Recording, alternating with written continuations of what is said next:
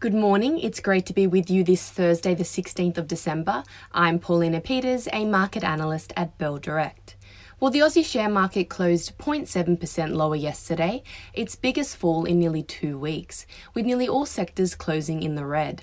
Tech shares led the losses, the sector down 2.6%, and it was only the utility sector that was able to post a modest gain of 0.3%. Now, looking at the ASX 200 stock performance, just 40 of the top 200 blue chips by market value posted a positive gain for the day. The best performers included Virgin Money UK and Alumina ALU, despite no announcements coming out from either company. Some other top stocks included Whitehaven Coal, WHC, as well as AGL Energy, AGL.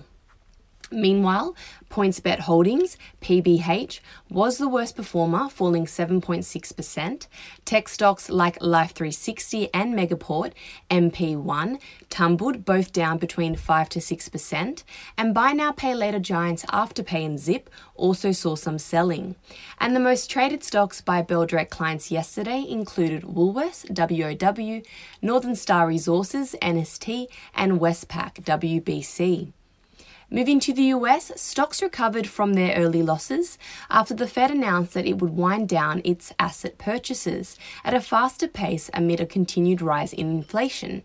This will put it on track to conclude the program in early 2022, rather than mid year as initially planned. The Fed also signaled three rate hikes for 2022 due to the faster pullback, despite the ongoing challenge the pandemic poses to the economic recovery.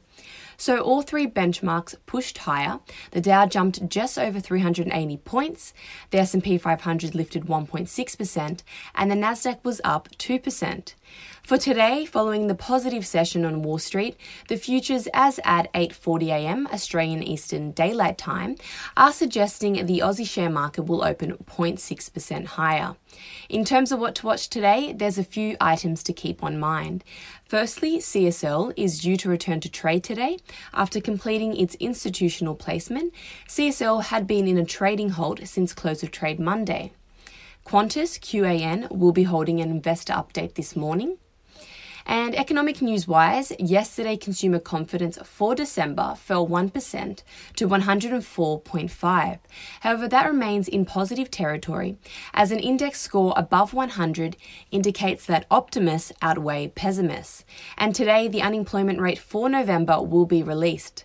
As a reminder, the unemployment rate came in at 5.2% in October. Consensus expects November's reading to fall to 5%. Now, moving to commodities, oil prices turned positive, reversing early losses despite rising supply.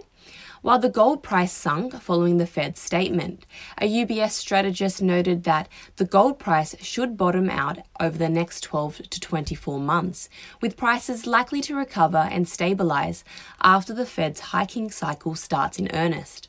And the seaborne iron ore price traded 2% higher to US $109.22 a tonne. Finally, ANZ, Elders uh, ELD, and Orica ORI are holding their AGMs today, and boutique fund manager Plato Income Maximizer PL8 is set to go ex dividend today. Now, to end on some trading ideas for your consideration, Bell Potter have maintained their buy recommendation on software and services company EnviroSuite, EVS, with a slight increase in its price target to 27.5 cents. Bell Potter did not anticipate the company's recent capital raising, but view it positively as they believe the key driver was that EVS sees a large opportunity in the global water and wastewater market. They therefore expect to see a higher level of contract wins in FY23 and FY24. EVS closed 5% higher yesterday to 21 cents, which implies about 31% share price growth in a year. Separately, Trading Central has a bullish signal on global lithium resources, GL1. This signal indicates that the stock price may rise from the close of 64 cents to the range of 85 cents to 91 cents in the next 31 days, according to standard principles of technical analysis. And that's all we have time for for today. I'm Paulina Peters with Bell Direct. I hope you have a lovely day and happy trading.